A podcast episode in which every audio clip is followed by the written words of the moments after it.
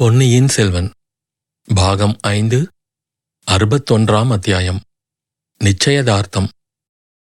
வெளியில் காலடி சத்தம் கேட்டதும் பூங்குழலி அச்சிறு குடிலின் வாசற்கதவை நோக்கி போனாள். அவள் தன்னை விட்டுவிட்டு அடியோடு போய்விடப் போகிறாள் என்று சேந்தன் அமுதன் எண்ணி பெருமூச்சு விட்டான். அவள் அவ்வாசற்படி வழியாக வெளியேறும்போது தன் உயிரும் தன் உடலை விட்டு வெளியேறிவிடும் என்று கருதினான். பூங்குழலி கதவை சற்று திறந்து வெளியே பார்த்துவிட்டு மறுபடியும் கதவை அடைத்து தாளிட்டதை சேந்தன் அமுதன் பார்த்தான். இது என்ன விந்தை?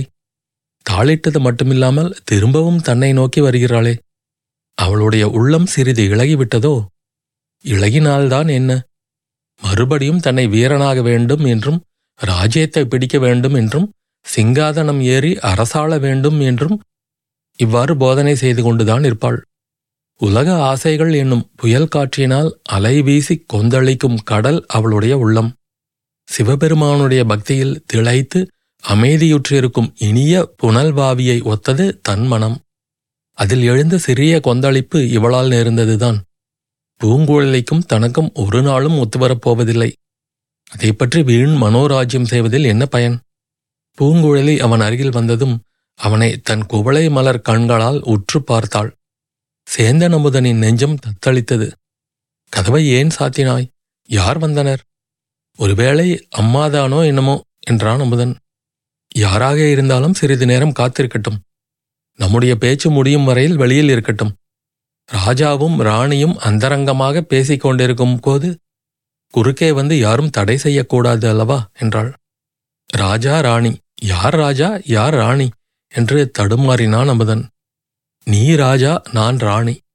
இத்தனை நேரம் சொன்னதெல்லாம் உன் மனதில் ஏறவே இல்லையா? இல்லை பூங்குழலி. எனக்கு நீ போதனை செய்வதில் சிறிதும் பயனில்லை என்றுதான் சொன்னேனே.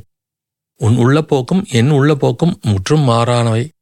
அவை ஒத்துவர மாட்டா என்றான் அமுதன். ஒத்துவரும்படி நாம் தான் செய்ய வேண்டும் என்றாள் பூங்குழலி. அது முடியாத காரியம். உன்னால் முடியாவிட்டால் என்னால் முடியும். அமுதா நான் தீர்மானம் செய்துவிட்டேன். அரசகுமாரனை கல்யாணம் செய்து கொண்டு அரியாசனம் ஏறும் எண்ணத்தை விட்டுவிட்டேன். அரண்மனை வாழ்வையும் அரச போகத்தையும் காட்டிலும் உன்னுடைய அன்பு கோடி மடங்கு எனக்கு பெரிது. நீ என் வழிக்கு வர மறுப்பதால் நான் உன்னுடைய வழிக்கு வருவேன். உன்னையே நான் மணந்து கொள்வேன். சேந்தன் அமுதன் பரவச நிலையை அடைந்தான். பூங்குழலி பூங்குழலி எனக்கு இப்போது சுரம் அடிக்கவில்லையே. நான் கனவு காணவில்லையே. இப்போது நீ சொன்ன வார்த்தைகள் என் காதில் தவறாக விழவில்லையே. நான் தவறாக பொருள் கொள்ளவில்லையே என்றான். இன்னொரு தடவை சொல்கிறேன் கேள். நீ என் வழிக்கு வர மறுப்பதால் நான் உன்னுடைய வழிக்கு வர தீர்மானித்து விட்டேன். உன்னையே நான் மணந்து கொள்வேன். என் பெரிய அத்தையின் வாழ்க்கையைப் பற்றி நான் அறிந்து கொண்டிருந்த விவரங்கள் என் உள்ளத்தில் வீண் ஆசைகளை உண்டாக்கியிருந்தன. நியாயமாக அவள் சிங்காதனத்தில் வீற்றிருக்க வேண்டியவள் என்று அடிக்கடி எண்ணியதால் நானும் ஏன் சிங்காதனம் ஏறக்கூடாது என்ற ஆத்திரம் எனக்கும் உண்டாகிவிட்டது. என் அத்தை கொலைகாரனுடைய வேலினால் மரணம் அடைந்தபோது என்னுடைய ஆசையும் மடிந்துவிட்டது. அரண்மனையில் வாழ்கிறவர்கள் படும் அவதிகளையும் வேதனைகளையும் அறிந்து கொண்டேன். அலைக்கடலில் படகு ஓட்டிக்கொண்டு ஆனந்தமாக கழிக்கும் வாழ்க்கைக்கு அரண்மனை வாழ்வு ஒரு நாளும் இணையாகாது என்று அறிந்தேன். அமுதா உனக்கு உடம்பு சரியானதும் இருவரும் கோடிக்கரை செல்வோம். அங்கே காட்டுக்கு நடுவில் உள்ள கோயிலில் குழகர் தன்னந்தனியாக துணை எவருமின்றி இருக்கிறார்? நாம் இருவரும் கோடிக்கரை குழகருக்கு புஷ்பத் திருப்பணி செய்வோம். சில சமயம் படகில் ஏறி கடலில் செல்வோம்.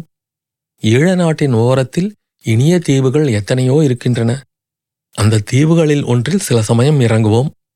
அங்கே நீ ராஜாவாகவும் நான் ராணியாகவும் இருப்போம். அந்த ராஜ்யத்துக்கு யாரும் போட்டிக்கு வரமாட்டார்கள். அமுதா இதற்கெல்லாம் உனக்கு ஆட்சேபம் ஒன்றுமில்லையே. ஒரே ஆட்சேபந்தான் பூங்குழலி. இவ்வளவு பெரிய பாக்கியத்துக்கு நான் அருகதை உள்ளவனா என்னும் ஆட்சேபந்தான். இதையெல்லாம் நீ உண்மையாகத்தானே சொல்லுகிறாய். பிறகு பெரிய ஏமாற்றத்துக்கு என்னை உள்ளாக்குவதற்காக சொல்லவில்லையே. இல்லை இல்லை நீ உண்மையாகத்தான் சொல்கிறாய். எப்போது கோடிக்கரைக்கு புறப்படலாம்? உனக்கு உடம்பு நேரான உடனே புறப்படலாம். எனக்கு உடம்பு நேராகிவிட்டது பூங்குழலி. நான் வேணுமானால் இப்போது எழுந்து நடக்கிறேன் பார்க்கிறாயா? என்று கூறிவிட்டு சேந்தன் அமுதன் எழுந்திருக்க முயன்றான். பூங்குழலி அவன் கையை பிடித்து எழுந்திருக்காமல் தடுத்து வேண்டாம் இன்று ஒரு நாள் மட்டும் பொறுத்துக்கொள் என்றாள். வாசற்கதவை யாரோ லேசாக தட்டும் சத்தம் கேட்டது. அம்மா கதவை தட்டுகிறாள் திறந்துவிடு. அம்மாவிடம் இந்த சந்தோஷ சமாச்சாரத்தை சொல்வோம் என்றான் அமுதன். பூங்குழலி போய் கதவை திறந்தாள். வாசலில் கண்ட காட்சி அவளை சிறிது வியப்புறச் செய்தது. அவள் எதிர்பார்த்தபடி கதவை தட்டியவள் வாணி அம்மை அல்ல. அரண்மனை சேவகன் ஒருவன் கதவை தட்டியிருக்க வேண்டும் என்று தோன்றியது. கதவு திறந்ததும் சேவகன் ஒதுங்கி நின்றான். அப்பால் செம்பியன் மாதேவியும் இளவரசர் மதுராந்தகரும் நின்றார்கள். இன்னும் சிறிது தூரத்துக்கு அப்பால் பல்லக்குகள் இரண்டு இறக்கி வைக்கப்பட்டிருந்தன. சிவிகை தூக்கிகளும் காவலர்களும் மரத்தடியில் நின்றார்கள். அவர்களில் ஒருவன் பிடித்துக் கொண்டிருந்த தீவர்த்தி வெளிச்சத்தில் இவ்வளவு காட்சியையும் கண்ட பூங்கொழலி செம்பியன் மாதேவியின் முன்னால் தலை வணங்கி கும்பிட்டு தாயே வரவேண்டும் என்றாள்.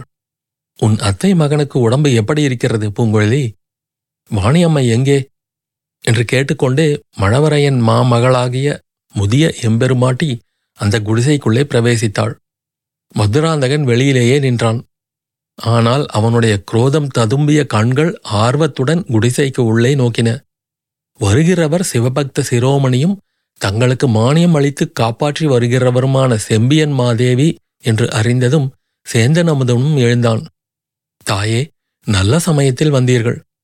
முதன் முதல் சந்தோஷமான செய்தியை தங்களிடம் தெரிவித்து ஆசை பெறும் பாக்கியம் எங்களுக்கு கிட்டியிருக்கிறது. சிவபெருமானுடைய திருவருளாலேயே இது நடந்திருக்க வேண்டும். இன்னும் என் அன்னையிடம் கூட சொல்லவில்லை. அன்னையே இத்தனை காலம் கழித்து பூங்குழலி மனமிறங்கி என்னை மனம் புரிந்து கொள்ள இசைந்திருக்கிறாள். தாங்கள்தான் கூட இருந்து எங்கள் திருமணத்தை நடத்தி வைக்க வேண்டும். நாங்கள் திருமணம் செய்து கொண்ட பிறகு கோடிக்கரை குழகர் கோவிலுக்கு போய் அங்கே பூமாலை கைங்கரியம் செய்ய எண்ணியிருக்கிறோம் என்றான். செம்பியன் மாதேவியின் முகத்தோற்றம் இச்செய்தியினால் அந்த மாதரசி மகிழ்ச்சி அடைந்தாரா கலக்கமடைந்தாரா என்பதை தெரிந்து கொள்ள முடியாமல் இருந்தது. அவருடைய இதழ்களில் மகிழ்ச்சி புன்னகை தோன்றியது ஆனால் கண்களிலோ கண்ணீர் ததும்பி நின்றது. அமுதனும் பூங்குழலியும் அவர் முன்னால் வணங்கியபோது மாதரசி தழுதழுத்த குரலில் குழந்தைகளே இறைவன் அருளால் உங்கள் இல்வாழ்க்கை இன்பமயமாக இருக்கட்டும் என்று ஆசி கூறினார். அந்தச் சமயம் வாணி அம்மை அங்கு வந்து சேர்ந்தாள்.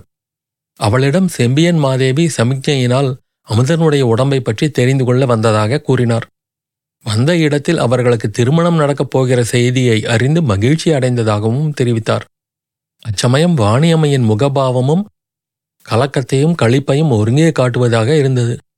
மேலும் சிறிது நேரம் சேந்தன் அமுதனுடனும் பூங்குழலியுடனும் பேசிக்கொண்டிருந்த பிறகு செம்பியன் மாதேவி வெளிக்கிளம்பினார்.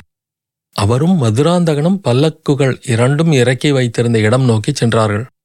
வழியில் ஒரு மரத்தடியில் முதிய பிராட்டியார் நின்று சுற்றுமுற்றும் பார்த்தார். அருகில் ஒருவரும் இல்லை என்பதை கண்ட பிறகு மதுராந்தகனை நோக்கி பார்த்தாயா மதுராந்தகா? என் வயிற்றில் பத்து மாதம் சுமந்து பெற்றெடுத்த மகன் அதோ அக்குடிசையில் வாழும் சேந்த நம்புதன். அவனுக்கு ஐந்து வயதான போதே எனக்கு இச்செய்தி தெரிந்துவிட்டது. அவன் எட்டு நாள் குழந்தையாயிருந்தபோது மூச்சு பேச்சற்று கிடந்ததை பார்த்து இறந்து விட்டதாக எண்ணினேன். பிள்ளை பாசத்தினால் உன்னை என் குழந்தையாக ஏற்றுக்கொண்டு இவனை கொண்டு போய் புதைத்து விடச் சொன்னேன். இவனை எடுத்துப் போன வாணி வெகு காலம் திரும்பி வரவே இல்லை. ஐந்து ஆண்டு கழிந்த பிறகு இவளையும் இப்பிள்ளையையும் பார்த்ததும் உண்மை தெரிந்து கொண்டேன். ஆயினும் உன்னை நான் கைவிடவில்லை. அவன் என் வயிற்றில் பிறந்த மகன் என்பதற்காக அவனை அரண்மனைக்கு வரவழைத்துக் கொள்ளவும் இல்லை. எல்லாம் இறைவன் திருவிளையாடல் என்று எண்ணி உன்னை என் வயிற்றில் பிறந்த மகனைக் காட்டிலும் பதின்மடங்கு அருமையாக வளர்த்து வந்தேன். அதற்காகவெல்லாம் எனக்கு இப்போது இந்த வரத்தை நீ கொடு. சோழ சிங்காதனம் வேண்டாம் என்று சொல்லிவிடு. நீ சிங்காதனம் ஏறுவதற்கு கூட நான் ஆட்சேபிக்க மாட்டேன்.